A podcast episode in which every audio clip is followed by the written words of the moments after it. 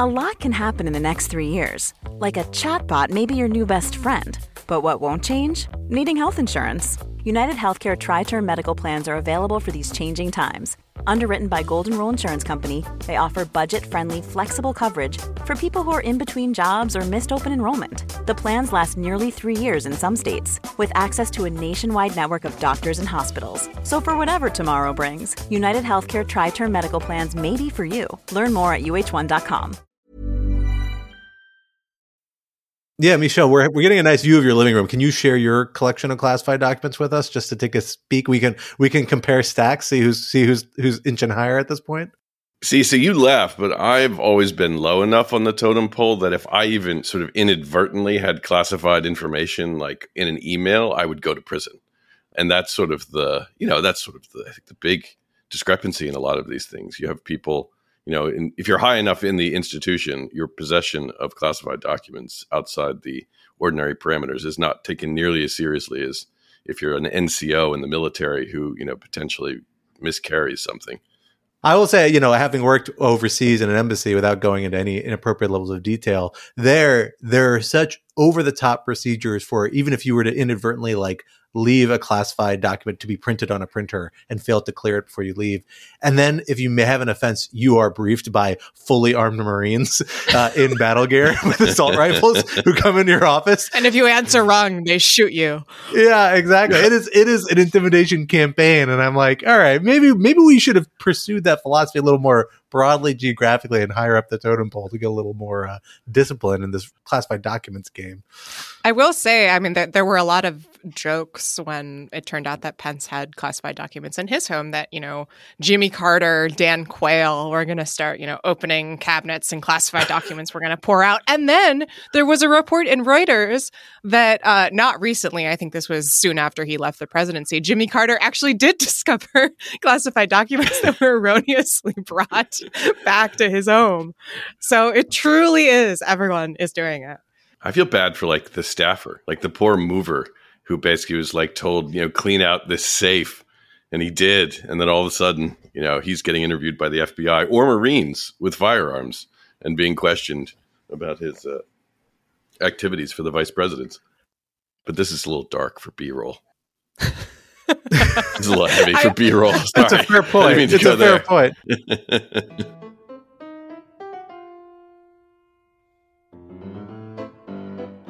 Hello, everyone, and welcome to Rational Security. I am one of your co hosts, Scott R. Anderson, and I'm here with one of my other co hosts, not two, unfortunately, this week, Quinta Jurecic. Hello. But in Alan Rosenstein's stead, we are thrilled to have with us lawyer extraordinaire, counsel for the Military Commission's Defense Office, partner at Curtis Mallet-Prevost. We are thrilled to have with us lawfare friend and contributor Michel Paradis. Michel, thank you so much for joining us here again on Rational Security. Thanks so much for having me back. At this point, I will say you are fortunate that I did not leave any gym clothes in the state of New York during a pandemic this time. So I think this is a much easier intro. Hopefully, this time there's no additional obligations into coming on the show to discuss the return of my uh, gym clothes of discarded uh, dirty shorts and Sue shoes. So thrilled to have you on under no means of coercion this time. I'm happy to be here completely voluntarily with nothing hanging over my head. Well, we are excited to have you here to talk about some stories that have been percolating in the national security news sphere for what we are going to call, in honor of one of those stories, the M1 Abrams Accord edition. Because we've seen a breakthrough on some talks about some tanks, we've seen some interesting steps being taken by the Treasury Department, and some even more interesting steps being taken by your home state, the Empire State, New York. So let's dig into it this week. Our first topic Don't Tank My Chain. Western allies of Ukraine have finally agreed to a way forward in providing the country with tanks, an issue that has proven surprisingly contentious in recent weeks. Germany will now allow its Leopards tanks to be used in the near term, while the United States will send Ukraine a series of M1 Abrams tanks in the future, meeting the German demand for a matched U.S. contribution. Why was this so important to Germany, and what does it tell us about the broader state of the war? Topic two Slight of the Valkyries. The U.S. Treasury Department has slapped new sanctions on the Russian mercenary group, the Wagner Group, or the Wagner Group. Not sure how to pronounce that. I'm going to go with Wagner Group for the purpose of my pun, labeling them a transnational criminal organization or TCO, even as U.S. officials continue to resist calls to designate them a terrorist organization. What explains this reticence? Is it warranted? And topic three Empire State of Mind. For the first time, the New York City District Attorney is trying someone under state criminal laws barring material support for terrorism that the state adopted following the September 11th attacks.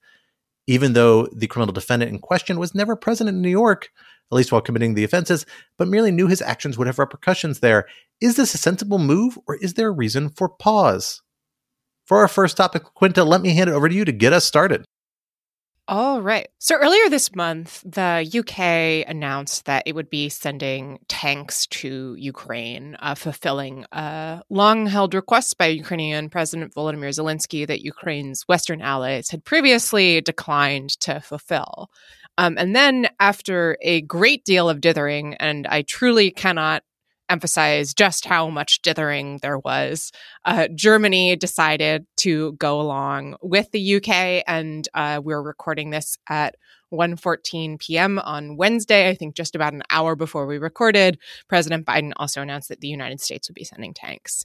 This seems to have opened the floodgates because the New York Times reported that uh, Finland, the Netherlands, and Spain are also sending tanks, and Poland has said that uh, it's requesting Germany's permission to send German made tanks, the very evocatively named Leopards, as well. So there are a lot of tanks heading to Ukraine. I think my main question here there, there's a lot to talk about specifically with what on earth is going on in the brain of german chancellor olaf scholz with all of the aforementioned dithering but i'm really curious what you both make of what has changed in the war such that the west is now sort of falling over itself to supply Ukraine with tanks, given that previously there were a lot of concerns about whether Russia might interpret that as overly aggressive and whether it might take the war in a really dangerous direction. Michel, as as the guest, let me turn it over to you first. So, there's been this long running debate since the beginning of the Ukraine war over the kinds of weapons that we're willing to give Ukraine that we see as not being essentially excessively provocative to Russia. And you often hear this described in terms of defensive versus offensive weapons.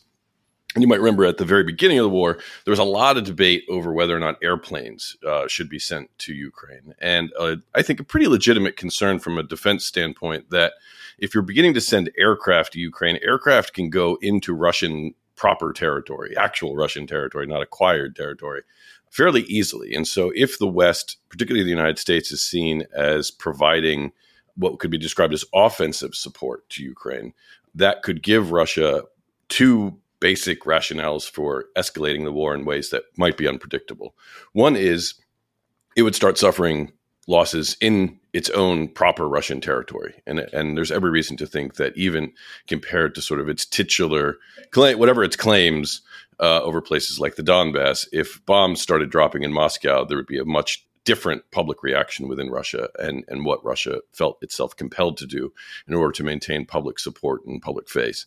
And just as significant, though, is that if you have weapons that even have that capability coming from the territory of NATO countries, Russia would be well within its rights um, as a matter of international law to essentially try and go upstream and even launch attacks and be at least given a, a legal and perfectly defensible basis to launch attacks against uh, NATO countries that could then trigger Article 5 obligations. And so the offensive versus defensive line has always been, I think, despite a lot of criticisms and people making jokes about it, I think actually fairly carefully calibrated to essentially put some limits on what Russia can plausibly claim are legitimate bases of its own to attack NATO countries um, and then escalate the war. And so I think tanks have always been part of that because tanks do fall somewhere in the middle between offense and defense. You know, unlike the the HIMARS, which, as I understand it, we actually provide Ukraine with certain software that limits their their, their geographical range so that they can't launch into Russia proper. You know, tanks tanks can go anywhere you drive them, and there is, I think, certainly a legitimate concern that you know Ukrainian uh, efforts to essentially mount armored offensives to retake Ukrainian territory could very quickly escalate into Ukrainian advances into actual Russian territory. And what control the United States or other NATO countries would have over that is pretty unclear, right? Ukraine is a sovereign country. They have their own military objectives. It might actually be, from a military, purely military standpoint, uh, an entirely rational calculation for uh, Ukraine to try and take vulnerable Russian territory as a way of negotiating back some of the territory that Russia had taken, which is easier for Russia to defend against a Ukrainian counterattack. So I think there are a lot of legitimate concerns about essentially escalating the character of material, including what are now I think we I think we're sending like an armored brigade effectively uh, to Ukraine of these Abrams tanks, and then obviously these German tanks, which I think are going to be a little more useful to the Ukrainians. That's a legitimate concern. That's something to be thoughtful over. And even though I don't think there's any reflection of a waning of support for Ukraine uh, over time, I do think there has been a, just again a very cautious approach to escalating the capabilities the Ukrainian government are able to to wield in fighting off what is for them obviously an existential threat from Russia. Yeah, I totally agree with everything that Michel, I think, really usefully re- recapitulated there. And I, am going to add another layer to it. So this really, I think, shows some of the weird nuclear logic that layers on top of some of the strategic questions, particularly for European allies, right? Because we saw a situation where Germany pretty clearly, it seems, and they've haven't quite said this, but they haven't. They've said things that fall only a little bit short of this. Said essentially, look, we don't want to be the ones out on the hook providing a potentially offensive system, a system that is of a new order to the Ukrainians because we're worried about Russian repercussions. And they're particularly worried about rep- Russian repercussions to some extent because they are, while they are a major military, they have a lot of major military capabilities. They're a NATO member, obviously. The one thing they are not that other members of the Western alliance backing Ukraine is, is a nuclear power. And that's one thing that Russia is. So then we saw in the few weeks leading up to this agreement, actually other European nuclear powers say, well, we, we will send tanks as well. We saw the UK government say, we're going to send some of our Challenger tanks. We saw the French government say, in a few months, we're going to try and transfer some of our lighter combat tanks. Um, and then they're discussing now some of their heavier models, I guess the Leclerc model. I don't know. I think that my understanding is that they're a little heavier. I could be wrong about that. But another model that they may be sending along down the road these agreements were kind of in place to try and get the Germans on board and be more comfortable saying we're not moving forward on our own. But even though those are both nuclear powers, that didn't seem to be enough to m- mitigate some of Germany's concern in this regard. And it kind of makes sense because while those are both nuclear powers, neither one is a nuclear power on the scale, on the effectiveness and operational capability of the United States is, which is probably the closest uh, parallel to Russia. And so that's why Germany needed this buy in. And I think we've seen this logic time and time again in regards to F-16s previously, in regards to a variety of other systems where European powers don't just want a collective security umbrella. They don't just want a nuclear security umbrella. They want a U.S. nuclear security umbrella alongside of this, or strong signs of it. And that seems to be what's kind of being extended here in a way. The United States isn't going to be delivering any Abrams tanks for months and months, if not years down the line. They said we're going to order new ones that have to be produced to send to Ukraine. The tanks they're going over immediately are these Leopard tanks, which are coming from Germany. And then Germany is authorizing the transfer of tanks from other countries to which it has sold the Leopard tanks and controls re export rights to go and to fill out these kind of two battalions of 70 tanks, I think they're trying to field and be able to go forward. So that's the short term, what's going to come out. Um, in the longer term, though, that US participation seems to be a core element of kind of mitigating the perceived risk for Germany. Whether that's a real risk, whether they're worried about domestic audiences, I'm a little less clear than that because it's not, you know, it doesn't seem like the most airtight way to mitigate a risk Russia would respond against Germany, but not against other members of the alliance. But I'm not sure. The last thing I would note here is in terms of what they do beyond Ukraine, I am very confident they will have re-export restrictions on how these weapons can be used. That's pretty common in these sort of arms sale situations where the contract that is used to transfer these weapons will say, hey, you can or can't use them for these purposes with or without US or German or whoever permission. Um, and so my guess is that they say they can't be used outside of Ukraine. Does that include Crimea? Does it include Donetsk and Luhansk? Those are the hard questions. I strongly suspect they say they can't be used against Russia.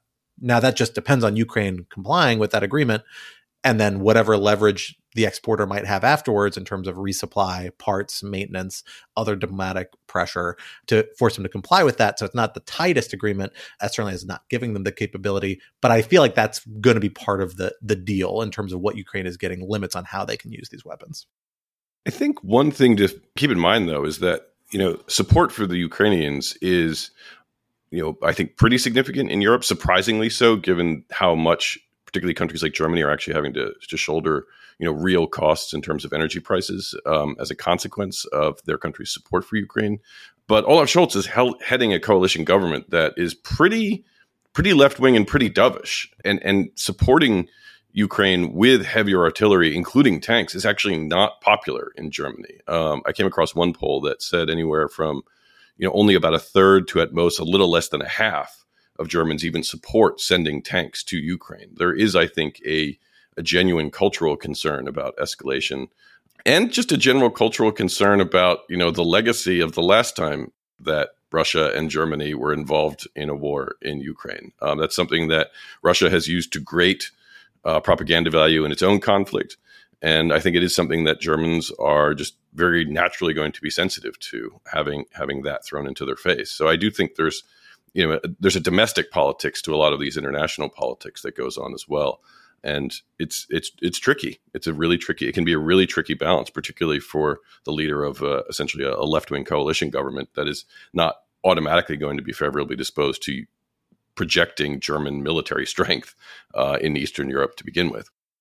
And so, is is your understanding then that that's kind of what is behind the weird psychodrama of Olaf Scholz? Maybe I'm being a, a little too harsh here, but I will say, in trying to figure out what was going on with Germany's view here. I was deeply confused and then felt a little bit better when I saw that um, Politico had an article essentially saying that all of their staff was also deeply confused. so, to what extent is this like Scholz personally? To what extent is it Scholz kind of grappling, understandably, with internal domestic German political concerns? Uh, I think you would need a mind reader to fully figure that out. But I do think you can't I, I mean, I think one of the reasons why it took the United States to actually send over Abrams tanks, which are, you know, for a lot of reasons I'm happy to get into, not ideal even for Ukrainian purposes, was I don't think Germany, I think Germany and Olaf Scholz in particular did not want to be seen as leading an effort to export essentially a new fighting capability or a, a, significant escalation in the fighting capability that Ukraine now has at its disposal against Russia. Um, to the extent the Germans are sort of doing it and sort of going along with all of the other NATO countries that are doing it, particularly the United States, I think that does provide a certain level of political cover to critics within his own government and you know frankly his own people um, who might be concerned that Germany is being you know is bearing a lot more of the costs of uh, the support for Ukraine than the United States is. But you know, I mean, how, how, that's all being weighed out in Olaf Scholz's mind, I am I am by no means the person to to psychoanalyze the head of state of Germany. I will just say, Scott, I'm, I am curious for your thoughts, but I what I really want to see is for Olaf Scholz and Senator Chris Coons to swap places one day. Um, and then we could see if anybody would actually notice because they look frighteningly similar. I, I hope Chris is really, really good German. That's the one, the one angle here, or and then Olaf can really pull off that Connecticut accent. Otherwise, you know, those vowel sounds are killer. it may be a bit of a challenge to pull off the ruse, uh, but I'm intrigued. I'll say one say, thing about this German because I think do you think the Germans have gotten a little unfair criticism in this regard, which is that they, if you read most of their comments, a lot of their comments are in a very German way, and I like this about Germans, and, and I sympathize with it. So this is maybe me defending them more is perhaps warranted, but in a very German kind of Einstein, Einstein. Here is the, what we do: we build it one stone at a time, method building way of thinking about things. They're actually walking them through their internal legal process for approving these tanks because they basically said, no, we don't anticipate any problems on this. But in the end, the chancellor is going to have to decide for the country. And that actually is their legal process. Like there's a committee of advisors that votes on it. It goes to a cabinet or kind of like a subcommittee on the cabinet, seems like. But then the chancellor has to sign off on it. And I suspect this is the fact that you have, as Michel's, I think, very aptly noted already, a lot of people who are kind of uncomfortable with this sort of decision making here and sh- making clear like this is a political determination being made by the leader of this party and the leader of this government and not, not wanting to individually shoulder a kind of unorthodox portion of it.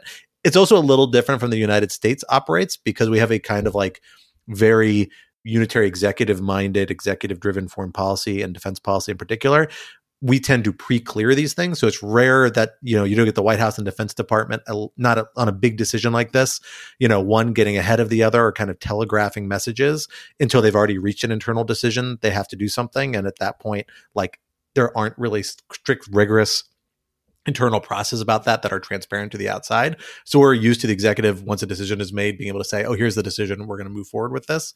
I don't think Germany had had done through gone through that process yet, and I don't think they're as comfortable with uh, having that sort of decision making process that clean clear. Well, there's still a process we have to go through, but we think this is where we're leading on this. So I think that's the cause of a lot of the confusion. I, I think there was obviously like a turnover in administrative defense in Germany. There's a lot of chaos going on earlier, but for the last week or two, I actually think Germany's been reasonably consistent given that it, it was an ongoing negotiation obviously people's lives were kind of lines were budging a bit so just i'm stepping into the defense of the germans to some extent i get what you were trying to do germany i like process too god bless you. You you process monkeys you.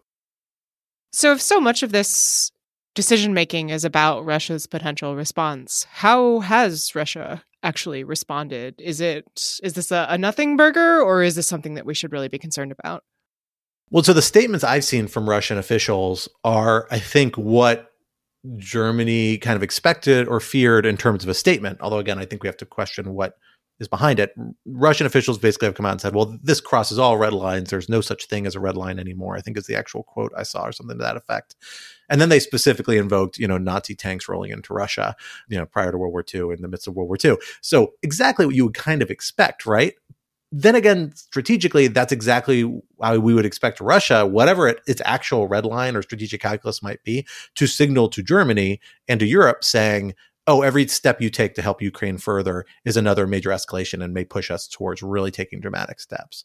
I personally very much doubt this actually changes the strategic calculus much for Russia. Um, the United States has dramatically ratcheted up its sort of support for Ukraine in terms of technology, in terms of dual use weapons, in terms of having both offensive and defensive capabilities. We've seen the HIMARS system being implemented really dramatically and hitting targets in far eastern Ukraine, Ukrainian territory, um, very close to the border. So, uh, and that hasn't really budged Russia's primary red lines that we care about, which is about taking military action outside of Ukraine. And I don't expect this is going to cross that line because they know once they do that, they've kicked open Pandora's box. And there's a lot more the West could do to back Ukraine or to involve themselves in this conflict if that box really gets kicked open. Maybe there'll be little provocations. I'm sure there'll be more rhetorical fire. Maybe they'll, you know, clamp down on grain deals and things like that. But in terms of those fundamental red lines, I kind of doubt this changes it. And I will say part of that is probably because you're going to see a lot of signaling coming from Americans, Germans, and Europeans to Russia saying, we're not authorizing the Ukrainians to use this in, against Russians in Russian territory. This is just about Russia, although maybe Crimea, maybe Donetsk and Luhansk. Well, going from some measures against Russia overseas, let's go to some measures against Russia at home because we have seen the United States' own Treasury Department take an interesting step this past week.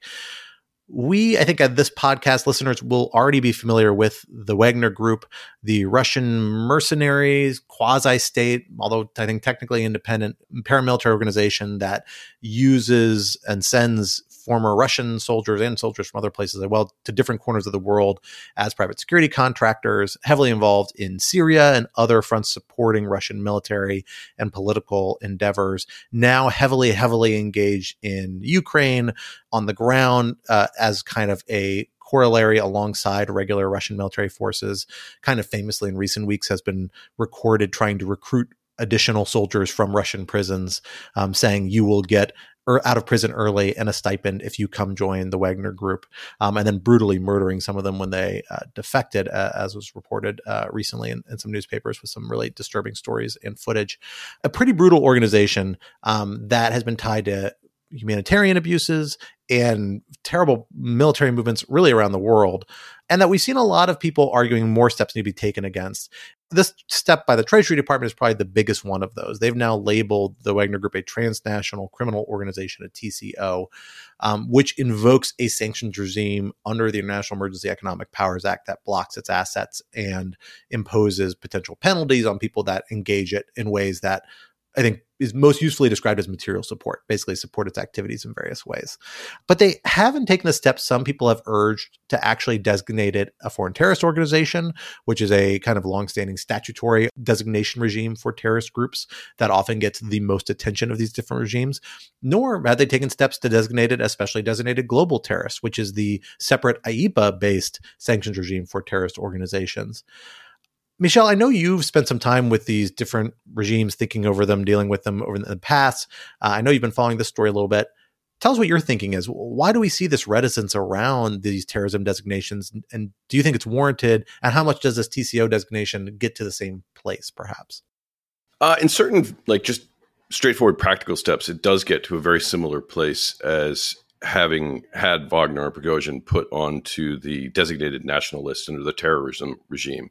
Um, as some of your listeners probably know, you know you have the I, overall IEEPA regime, which was the is essentially the statutory successor to the Trading with the Enemy Act, and under that there are various essentially programs, all created by executive order, that are designed to target particular either countries, so Iran, Sudan, North Korea, or sort of categories of transnational malign activity. Uh, terrorism is obviously a big one, but global Magnitsky is is sort of part of this IEEPA regime to some extent.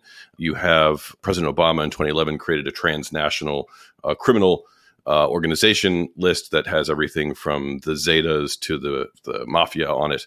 So where precisely a individual gets designated or organization gets de- designated is, you know, of, generally not significant practical effect. The practical effects of being listed at all in one of these regimes are basically the same because it puts you under IEEPA's civil and criminal penalties, which are incredibly significant if the government chooses to enforce them. The practical effects can be different because uh, the Office of Foreign Asset Control, OFAC, uh, creates various licenses, basically exceptions to the sanctions regimes uh, that are more or less tailored to each individual sanctions regime. So some have essentially broader licenses for medical supplies, technology transfers, providing mail, um, NGO support, religious activities, etc., that aren't necessarily present in another. Uh, or at least not present with the same scope as in another. But as a practical matter, being a transnational criminal organization versus an international terrorist organization um, for IEEPA purposes is not going to have a ton of practical significance.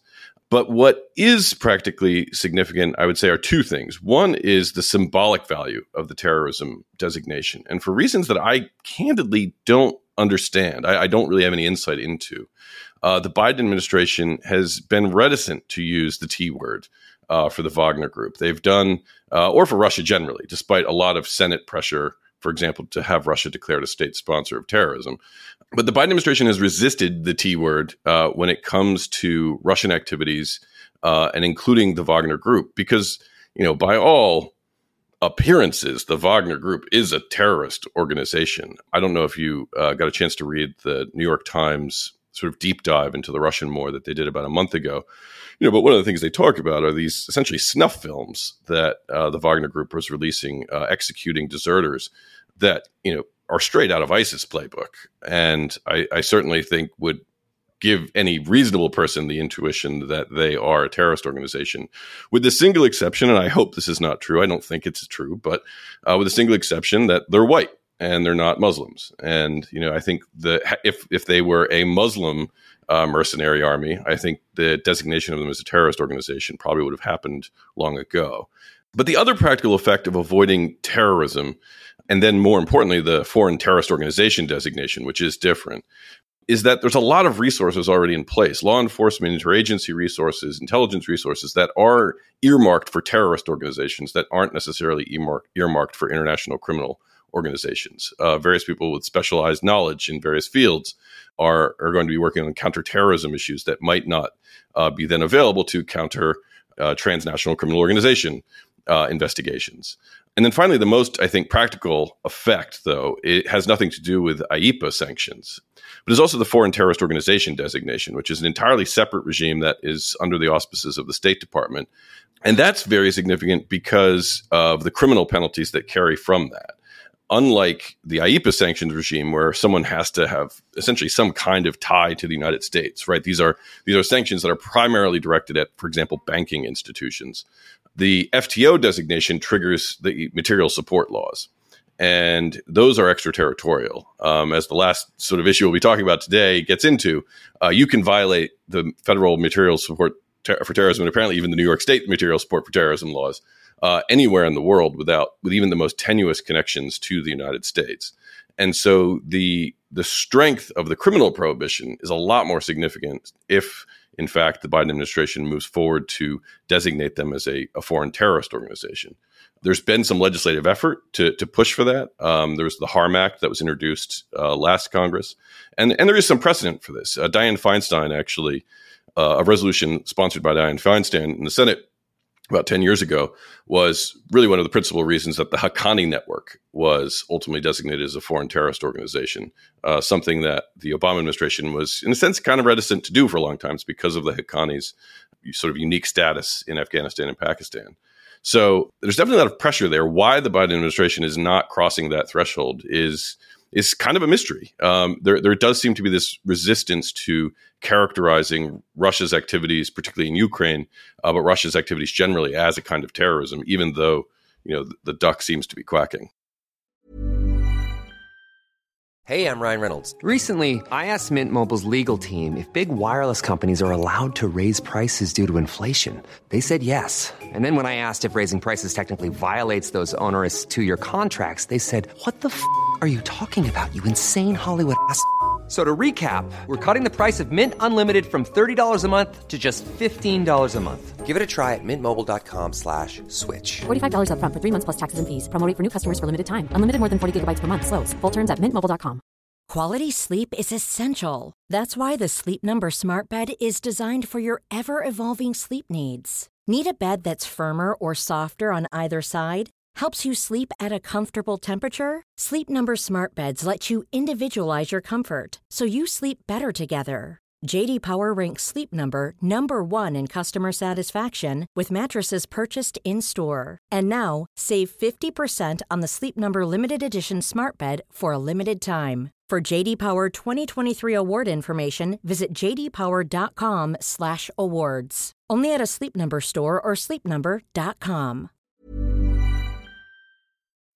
Yeah, I'll just say, I mean, it really is worth emphasizing just how awful a lot of Wagner's exploits are and pointing to that same uh, New York Times piece that, that you referenced, Michel. It's essentially that Wagner recruited people who were in Russian prisons to fight with them in the war in Ukraine. Um, and then, in the case of at least one person, when he deserted on the front line and was traded back to Russia. Yeah, I mean, it, it's a snuff film. They're describing cold blooded murder in a really, really gruesome way. Um, they've also been involved in similar actions across Africa. I'm not precisely sure where, but I know it's in, in multiple countries, I believe, in, in the center of the continent. They've been involved in various disinformation operations, which is not nearly as severe, but still worth worth flagging. And it's also worth mentioning that they're run by uh, Yevgeny Prigozhin, who is often known as Putin's chef, because uh, he also runs a catering business. And uh, people who were following the Russia investigation back in the day will recall that he was also behind the Internet Research Agency uh, that ran efforts to interfere in the 2016 US election, all of which is, which is to say that not only is Wagner sort of unbelievably awful, but it's also extremely closely linked to the Russian state and to Putin personally. Uh, which kind of leads me back to, I mean, the same question that I, I, just asked in the previous segment. You know, is is there any concern, or do either of you have any concern, or have you seen any response from Russia about the fact that this organization that is so closely linked to the Kremlin has been designated in such a way? Or it does the fact that the Kremlin is kind of nominally keeping kind of an arm's length prevent that blowback? Or could that help explain why the Biden administration has been hesitant to to use the T word, as you said, Michel, that somehow uh, using this designation is will not piss off Putin, but the other one will? You know, my suspicion is that there's a common answer to all of this, but it actually has less to do with Russia than it does with third party states that have relationships with Russia. You know, this particular designation is notable because it's specifically against the Wagner Group. It specifically, you know, blocks its assets, installs a lot of potential financial penalty for groups that engage with it to various degrees. But it doesn't fully implicate the scope of what certain other measures might. So uh, in 2019, the Trump administration amended the SDGT, the specially designated global terrorist regime, to allow for more easily secondary sanctions, a variety of measures against particularly financial institutions that are engaged in transactions with designated SDGTs. Those groups would already be at risk of potential designation under both the prior SDGT regime and I think the TCO regime as it's structured, which is looks a lot like the old SDGT regime as I looked at them kind of side by side earlier today. But my I it's kind of my suspicion is that given that you have the Wagner Group operating in a lot of parts of Africa and other countries around the world, with which the United States is actively trying to get some degree of cooperation with anti-Russia measures, but is walking a very difficult line about you know getting them to vote for UN General Assembly resolutions, um, getting them to voice rhetorical support, but not pushing them to engage in sanctions measures. My suspicion is that opening the door to potential secondary sanctions, even though they are discretionary, even though it's something they could do under IEEPA already if they were to amend the underlying executive order for the transnational criminal organizations designation regime. My, my suspicion is because it would be so readily available to the Treasury Secretary, they're worried about opening the can of worms and bringing additional political pressure to impose those measures, which would be of concern to a lot of kind of third party nations that still have relationships with, with the Wagner Group, with Russia more generally. So that's why I think the TCO or the SDGT regime might make sense in this particular case. Although again, we'll see where it goes. Like this is this is really the most recent step in a progression of new measures that have been slapped against the Wagner Group. We've also seen export controls. We've seen designation as a party of concern in regards to religious freedom because of some involvement uh, in Africa. I can't remember exactly where. Uh, so, so it's happened. It, it's kind of been an escalating set of measures, but I think that might be why they opted this direction other than the SDGT. The other factor, which is the allergy to the T word that Michel's already alluded, I think has to do with the broader regime, similarly, that's around terrorism. If you were to designate the Wagner Group an SDGT or an FTO, I don't think you would actually get a lot more useful measures to target them that you couldn't actually already do under IEEPA, under the TCO regime, or frankly, under the variety of anti Russia regimes, many of which already target Prigozhin and other people associated with Wagner Group could be used more broadly against them. But what it would do is that it would implicate and make the case much stronger to that Russia itself is sponsoring terrorism and implicate the state sponsor of terrorism designation. That's a statutory based designation that we've seen Russia uh, Congress get very kind of heated about seen a lot of proposals to force the administration to make this designation, but that kind of real negative repercussions, um, at least on two fronts. On one front, it does is taken as kind of a signal that um, you know there are all these measures, uh, secondary sanctions that any sort of engagement, essentially with a designated state sponsor of terrorism, can trigger all sorts of criminal and other penalties. I think that's a little overstated because again, you could do recreate most of those with IEEPA authorities if you wanted to, um, but this would kind of ratchet them up to the highest degree at least.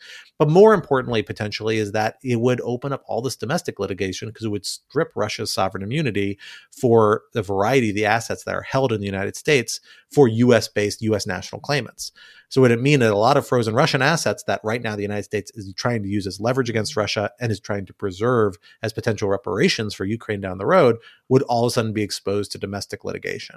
Now, you know, they could designate Wagner Group an FTO and not designate Russia a state sponsor of terrorism. I'm sure they could, but given the amount of political pressure, I suspect they see that that once they make the initial capitulation of this is a terrorist group and it right now has very transparent relationships with the Russian state, the you know political basis on which they can withhold SST designation becomes much more tenuous, much weaker, and lots of negative policy consequences follow.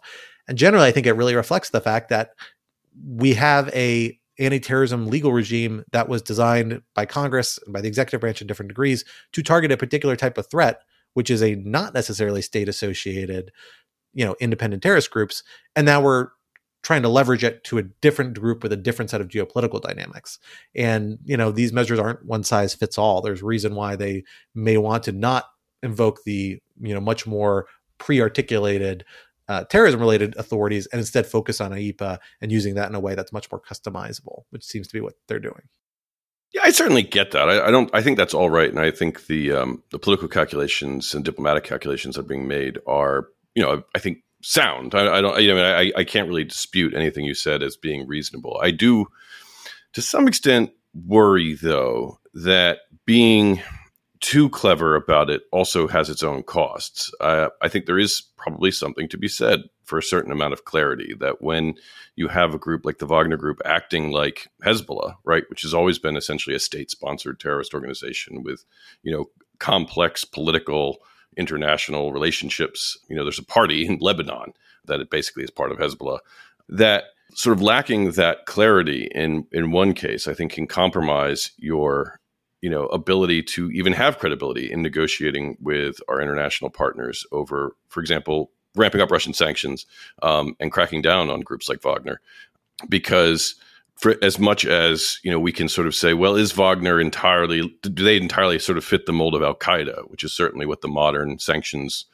you know terrorist sanctions regime is built around do they really fit the model of the zetas right? They're not a drug cartel. It's not it's not organized crime in the sense of you know international profiteering and trafficking in the same ways that we you know ordinarily think of you know the the yakuza and the other people who are on the or the other organizations that are on the TCO list and so there does seem to be this kind of almost strange like it is a ratcheting up and so i think that's probably good. It's in the right ratcheting in the right direction. But to sort of say well we're going to we're going to slap wagner for violating religious freedom rights and we're going to say we, we don't like the way they're operating because they're like the yakuza just seems like there's a BS factor to that, which I think actually might hurt American credibility in trying to get partner nations to take the threat that Wagner sort of uniquely poses as essentially a state sponsored terrorist organization with incredible capabilities to take that threat as seriously as perhaps foreign countries should. Another question I have here this is kind of bringing again the our two two first topics together is what we see as the potential dynamics from Congress here. And what I mean by that is that, you know, early in the Ukraine war, there it felt like there was often a dynamic where a lot of folks in Congress were really raring to go on backing Ukraine and supporting Ukraine in often increasingly aggressive ways. And the administration was really the one putting the brakes on it for fear of escalating into a dangerous position with Russia. Now the dynamic has changed, mostly insofar as the new House Republicans who are now in control. I think not not universally, but there is a, a stronger and louder block of sort of I don't even know what to call them. Anti they're not like really anything other than sort of vaguely anti-Biden, and therefore Biden is providing help to Ukraine, and therefore we we don't like that. Um, but they're they're essentially pulling in the opposite direction, whatever we want to call that direction. And so, whereas previously I might have said, you know, perhaps we might be concerned that there would be voices in Congress pushing for even, you know, pulling out the T word moving in a more aggressive direction maybe that's less of a concern now? I don't know. I'm i'm curious what you both think on that acknowledging of course that um, if i'm understanding correctly all of these are sort of actions that can be taken entirely by the executive and this is really just a question of political pressure from congress rather than congress actually taking any uh, sort of substantive action. Yeah the, the harm act itself is kind of an interesting law that in terms of actually attempting to direct the State Department to list Wagner as a terrorist organization. Um, that's a bit unique. It's not obviously constitutional to me. I think there's at least an interesting open debate about can uh, Congress, in essence, direct a member of the State Department to make a certain designation. Ultimately, Congress could just designate them themselves, but that's not quite what the Harm Act does. Interestingly enough, and even the uh, the Feinstein bill, which which had the effect in uh, I think it was in 2012 of essentially leading to the designation of the Haqqani network, didn't actually force it. It was sort of like a sense of Congress that the Haqqani network should be designated as a foreign terrorist organization, and Secretary Clinton um, sort of took that lead and went with it.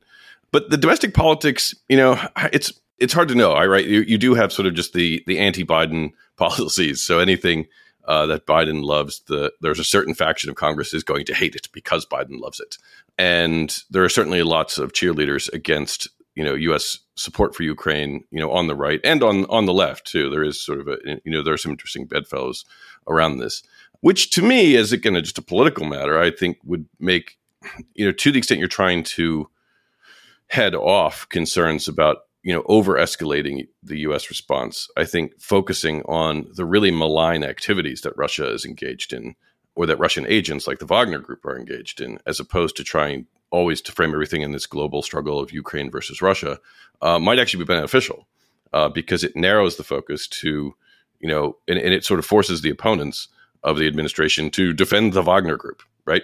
and and that's not something um, I think most members of the House and Senate would actually be willing to do. And so, so I, I do think there are political upsides to sort of focusing on again Russia's really mal- the, the, the actions that Russia is taking that are really profoundly malign. I think you saw some of that in at the end of uh, December when they actually did pass the expansion of the War Crimes Act to make it extraterritorial. That was, I think, done because there was a lot of evidence of Russian war crimes, and the United States wanted to have the criminal law tools to be able to go after Russian war criminals uh, without concerns about extraterritoriality. And I think similar opportunities might present themselves for again focusing on organizations like the Wagner Group, who are essentially operating as a as a terrorist organization off the leash in Ukraine. So, Michel, you kind of teased our, our third topic, which has to do with this very interesting case of a New York state prosecution of uh, Islamist preacher named uh, Abdullah al Faisal, who is now on trial in Manhattan for conspiring to provide support for terrorism. Uh, under under that description, if you ignore the fact that this is a New York State prosecution, that sounds very familiar. We've all seen plenty of cases involving material support prosecutions in the federal system. But as we said, this is in the New York state system. And the additional twist is that Faisal was not actually in Manhattan or indeed anywhere in New York during the the time that this took place. The sort of jurisdictional hook has to do with NYPD investigators who were communicating with Faisal, pretending to be people who were interested in his teachings, perhaps interested in uh, going to join ISIS, and that that's kind of the jurisdictional hook here. Uh, so I believe, according to the New York Times, this is the the first case that New York has prosecuted without any sort of federal hook under this statute that's investigated solely by NYPD. And it is interesting for a, a, number of reasons. Michel, let me turn to you first. What do you make of this? Is this a New York kind of overstretching the boundaries here? Is this a, you know, the beginning of a new wave of state level material support prosecutions? Oh, that's a great question. Is it the beginning of a new wave? Probably not. It's probably in part because, you know, if you actually read the indictment, this was a NYPD investigation that started in 2014 and that they have been slowly unspooling that or that they did slowly unspool for like 5 years before actually getting him arrested in Jamaica and extraditing him. And so just as a practical matter, it doesn't seem like something that the NYPD, as large as it is and as sophisticated as a of a counterterrorism unit as it has, actually has the resources to invest in. At least I hope not, as a taxpayer here in New York City, that this is not the sort of thing that they're spending most of their time doing. You know, is it novel? Yeah, it's very novel, and and I think that novelty presents a couple issues that we can talk about. But one one sort of big one that sort of hangs in the back of my mind is why was this not a federal prosecution?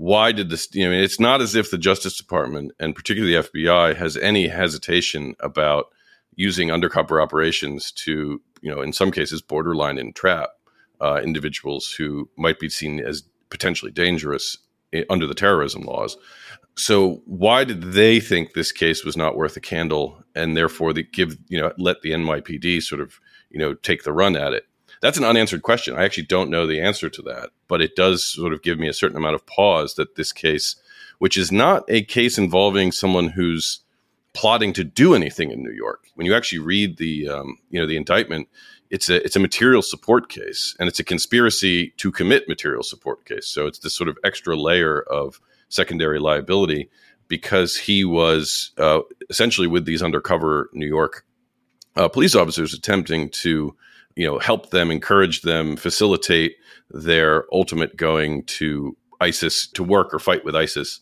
uh, in syria. And so that that's something that traditionally has the fbi has paid plenty of attention to.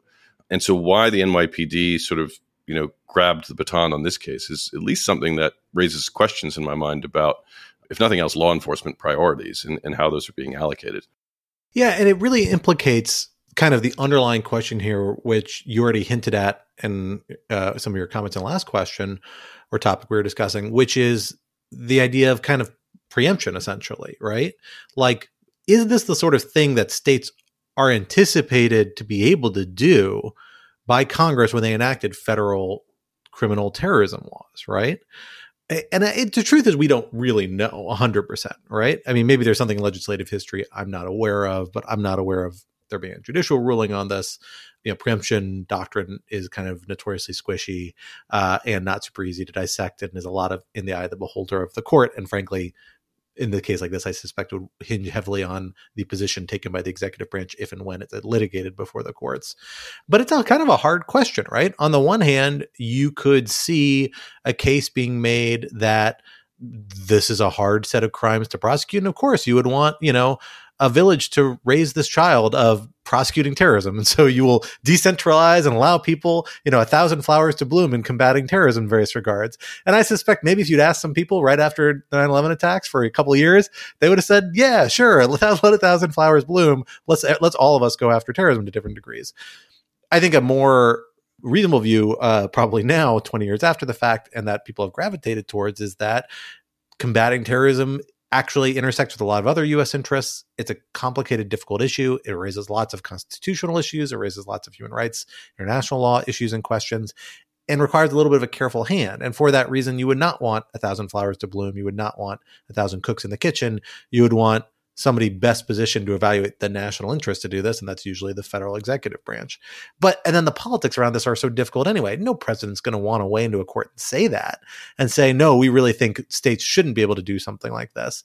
But they might if this were a really problematic case. It strikes me as this one isn't. I think probably the Justice Department or federal government would have gone to the New York State government and said, hey guys, cut it out.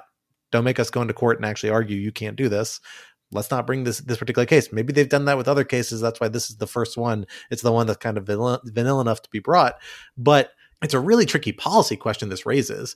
This particular prosecution, maybe not so much. It seems like a pretty straightforward case of material support. The biggest question is jurisdictional because, again, the hook is just that the police officers that asked this person for help connecting with someone to ISIS did so from the state of New York and claimed to be residents in the state of New York. That's the only hook I can find, um, which seems a little weak, but maybe enough for because the guy has been extradited and is now in New York State and they can exercise, you know, tag jurisdiction over him you know, it, it is like I, I, wouldn't be surprised if this succeeds, and maybe it won't be raise the bigger policy questions because it's just such a sui generis case.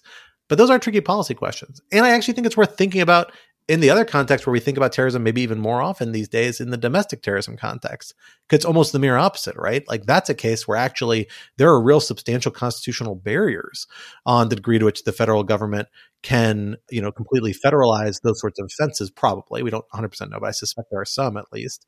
And that where they really do rely upon coordination from local and state law enforcement to lead a lot of those investigations, both because it is highly decentralized sort of threat and is spread across the United States, and because of that, it's really the sort of a lot of implicates a lot of the sort of crimes that states traditionally have primary jurisdiction over, not the federal government. And so it's it's such a sharp contrast in, in how we approach two prongs of what we think of as the same phenomenon terrorism. It's really hard to to balance out the different equities. I mean, one one additional complicating factor, which doesn't, I believe, appear in the New York Times' recent reporting about the case, but does show up in the 2017 article that was written when Faisal was first charged in New York State, is whether the federal government might have held back from pursuing the case. Because if you cast your mind back to September 2017 or August 2017 when this was charged, the attorney general was, of course, none other than Jeff Sessions who had raised questions about whether terrorism cases should even be brought in civilian courts um, or whether uh, military tribunals uh, should be used. So, Michel, I'm sure you have thoughts about that. But what the what the Times story from 2017 suggests is that because Sessions had suggested that maybe suspected terrorists should be uh, tried in Guantanamo, that the federal government and the Justice Department were not hugely enthusiastic enthusiastic about beginning any federal terrorism prosecutions during that time that would require the massive administrative logjam that would be sending someone to Guantanamo and then figuring out what on earth to do with them once they were there. So I do wonder to what extent that played into the thinking. Well, Jamaica is a lot closer to Guantanamo than it is to New York, so maybe that was at least part of their calculus. I, you know, it's it's a really strange case. On you know, on the one hand, you know, screw this guy. He he was clearly up to no good, and I, I it's hard to feel too too much sympathy for him. and particularly as a New Yorker. And I and I would feel a lot less sympathy if again he was plotting to do something in New York. But I think one of the I'm not sure this case would have been 100% viable in the federal system for at least one major reason, and that is so New York, you know, passed its material support law, which you know basically kind of tracks you know the the section uh, 2339 um, a and b uh, of the federal criminal code which are the sort of classic material support offenses. But they enacted it right after 2001 which is significant because that's before the humanitarian law project litigation really got underway in the ninth circuit. And uh, a major consequence of the humanitarian law project litigation was not only the sort of famous Supreme Court decision in 2010, but it was a lot of legislative changes that Congress made along the way to narrow and clarify and make the provisions of material support, and indeed what is material support, far more specific to avoid real First Amendment problems that the statute was identified to have in the Ninth Circuit um, in the litigation ultimately leading up to the Supreme Court's decision and the Supreme Court took those legislative revisions of the material sta- uh, support statute and observed them and sort of said, look, these are very significant in clarifying the law and making it far more precise to avoid precisely the you know uh, free association and free speech problems that you might otherwise have. And you know what side of the line is this indictment on. You know, I, I, you know, I've seen enough of these indictments to to not be completely shocked that some of the major allegations are his essentially spreading propaganda. Um, there are a lot of spreading propaganda indictments um, under the material support statutes, but without even those statutory safeguards uh, that Congress put in place to sort of protect First Amendment interests, it strikes me that this this sort of again 2001 era law is it, it, sort of lacks a lot of the lessons learned that the federal government was able to develop in the course of doing terrorism prosecutions over the past 20 years some of which i think are quite you know you know important for civil libertarian reasons like freedom of speech but also some of them are for just straightforward how do you prosecute and get a strong and robust conviction that's going to stand up on appeal lessons that the federal government has learned so that you know you have you know the, the, statistics are you know various but typically it's like a 95 to 99% conviction rate uh, in these material support cases in federal court. And so maybe as someone who does have uh, a bit of experience with trying to bring material with the government bringing material support cases outside of the federal court system in kind of an experimental way i i, I sort of you know put my hand on my wallet and hold it a little closer uh, because I'm afraid that there's going, they're going to run into problems that they haven't foreseen just by virtue of the novelty of what they're trying to do. Well, and it's worth bearing in mind the kind of intelligence office within the New York Police Department that has originated this case, bringing it forward, has run into lots of legal trouble over the years. Most recently, most notably, involved in a pretty high profile set of litigation around a bunch of surveillance activities they pursued against American Muslims in New Jersey, I think in the state of New York as well, and maybe in this kind of surrounding metropolitan area for which they've been kind of under a degree of judicial supervision for the last few years, or at least were for several years. I don't know if it's continuing. Um, so there's a little bit of a you know innovative element that has come back to bite them you know in this particular case i, I don't know exactly what that hook might be but there might be something there I, I will say if nothing else the indictment we saw really hinges upon a lot of messages that's not particularly encouraging because a lot of the inferred meaning of these messages they're sending back and forth uh, that they cite is on the interpretation of terms like hijra and dar al harb, which are kind of Arabic terms that have different meanings, uh, and that the police department is saying in this context this meant assisting ISIS, and they don't always mean that in a variety of other contexts. Now, in this case, this defendant is a well-known guy, guy who's pretty well documented, having pursued activities backing ISIS and other national terrorist groups in the UK, in Jamaica. I, you know, I don't I don't have reason to doubt just by virtue of the focus on those terms that there's actually like a major evidentiary gap here. But certainly we've seen, you know, federal government wrestle with making a lot more out of exchanges than might be appropriate in ways that can be pretty insensitive to Muslims and Arabic speakers and people who think about these terms in their broader context and the way they can be used in, in a non kind of malicious fashion and not certainly non-criminal fashion. So the focus on that, you know, I think underscores again that these might not it might not be the most sophisticated experience effort brought in this particular case and that just means it might run into issues down down the road. Certainly, if it were replicated in the future. Again, there may be a good reason to think it's not, though.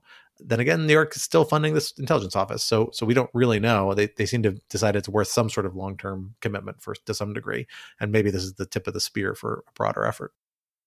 Well, folks, that is all the time we have for this conversation today. But this would not be rational security if we did not leave you with some object lessons to think over in the week to come until we are back in your podcast devices.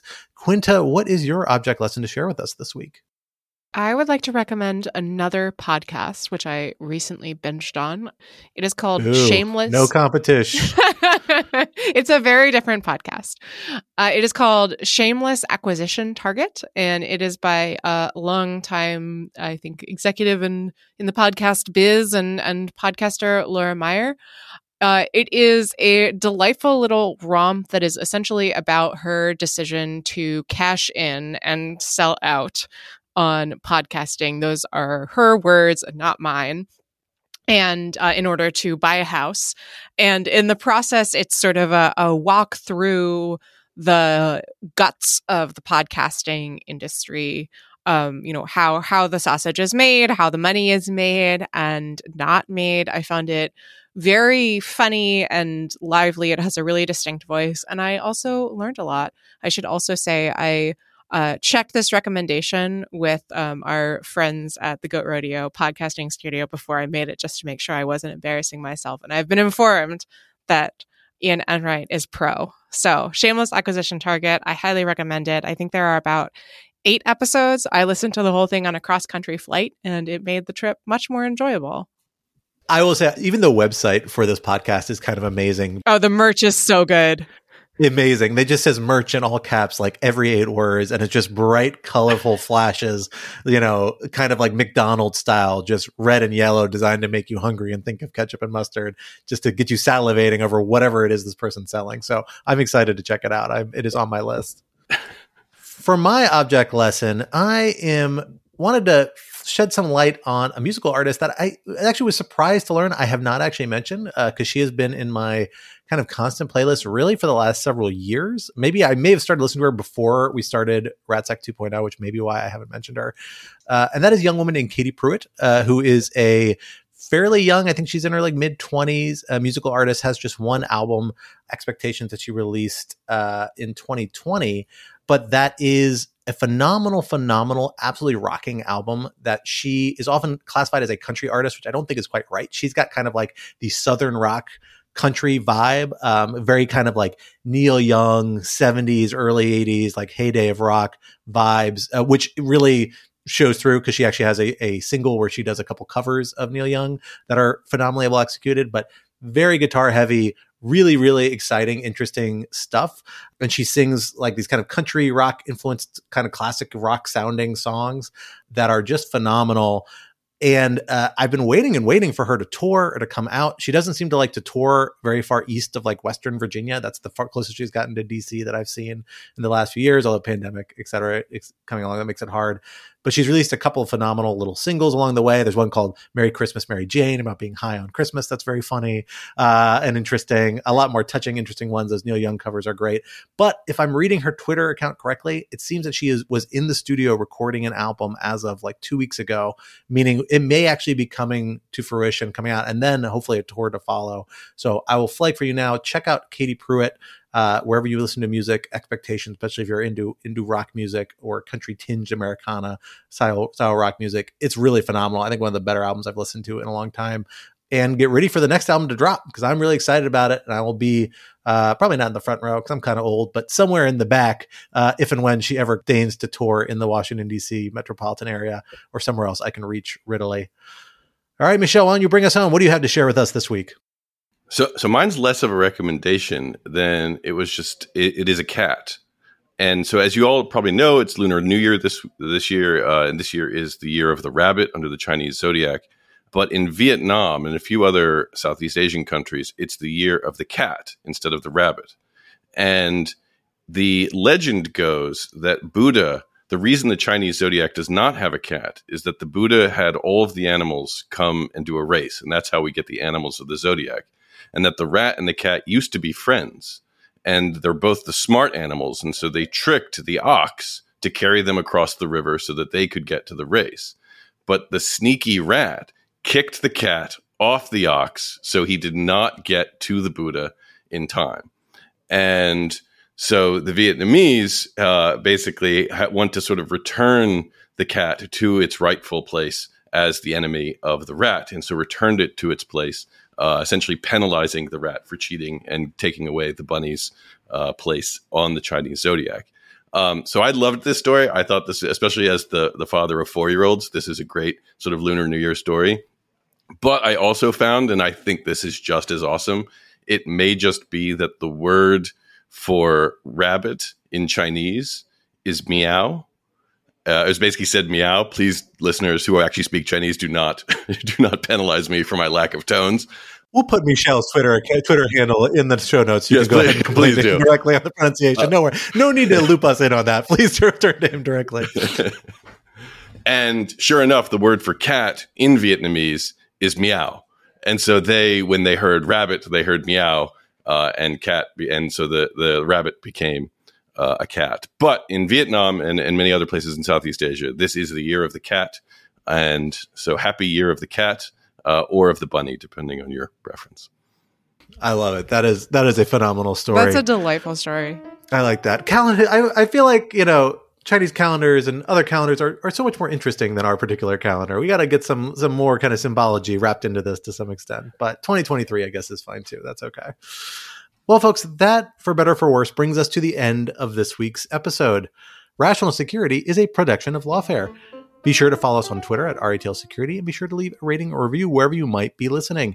And while you're at it, visit lawfareblog.com for our show page with links to past episodes, for our written work and the written work of other Lawfare contributors, and for information on Lawfare's other phenomenal podcast series.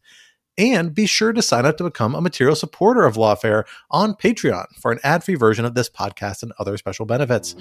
Our audio engineer and producer this week was Noam Osband of Goat Rodeo, and our music, as always, was performed by Sophia Yan. And we are once again edited by the wonderful Jen Patja Howell. On behalf of my co host Quinta and our special guest, Michel Paradis, I am Scott R. Anderson, and we will talk to you next week. Until then, goodbye.